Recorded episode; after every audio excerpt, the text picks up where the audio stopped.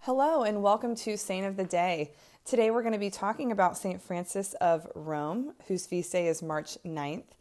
St. Frances of Rome was born in 1384 and from a very young age had a deep desire for religious life, but her parents were not about this. They objected to that for her, and so they chose a husband for her, a young nobleman, and so Frances ended up getting married. As she was getting to know her new relatives, her in laws, Frances discovered that the wife of her husband's brother, so I guess her sister in law, because it would be her brother in law's wife. Yeah, her sister in law. Her sister in law, by marriage, also, anyway, doesn't matter. Vannozza also had this desire to serve others and have a deep life of prayer.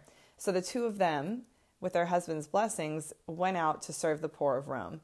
And this went really well, but Frances fell sick for a time.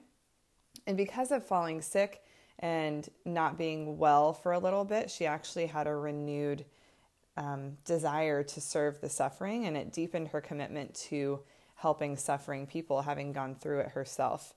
As the years passed, Frances and her husband ended up um, having two sons and a daughter. And during that period of her life, Frances um, shifted her focus a little bit to her family and less about the community and more about being a, a mom and a wife and serving her family. Um, the family flourished under Frances's care, but within a few years of having all of these children, a plague swept through Italy and had especially devastating effects in Rome. So it actually left one of her sons dead and um, eventually her daughter also.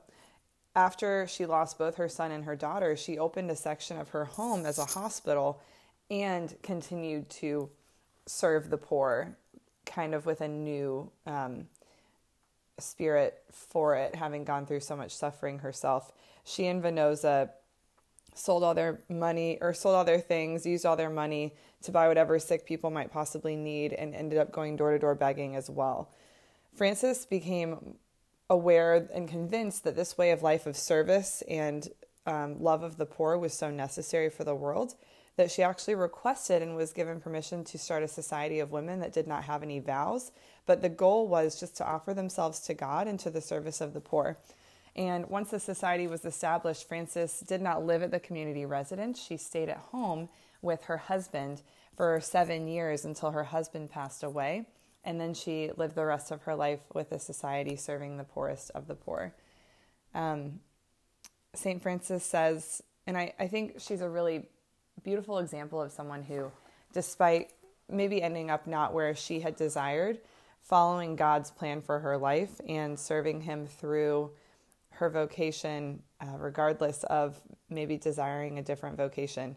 She actually said this this is a quote of St. Frances it is most laudable in a married woman to be devout, but she must never forget that she is a housewife, and sometimes she must leave God at the altar to find him in her housekeeping, uh, which I just love that because I'm sure um, it was very tempting for her to just spend all of her time um, helping others and being at church and in prayer, but she knew that she had a responsibility to her family and to her husband and um, she just lived out her vocation so beautifully and you know led so many people. And i am just really inspired by her. I really enjoyed reading about her and learning about her and i hope that you did too. So st frances of rome pray for us and y'all have an awesome day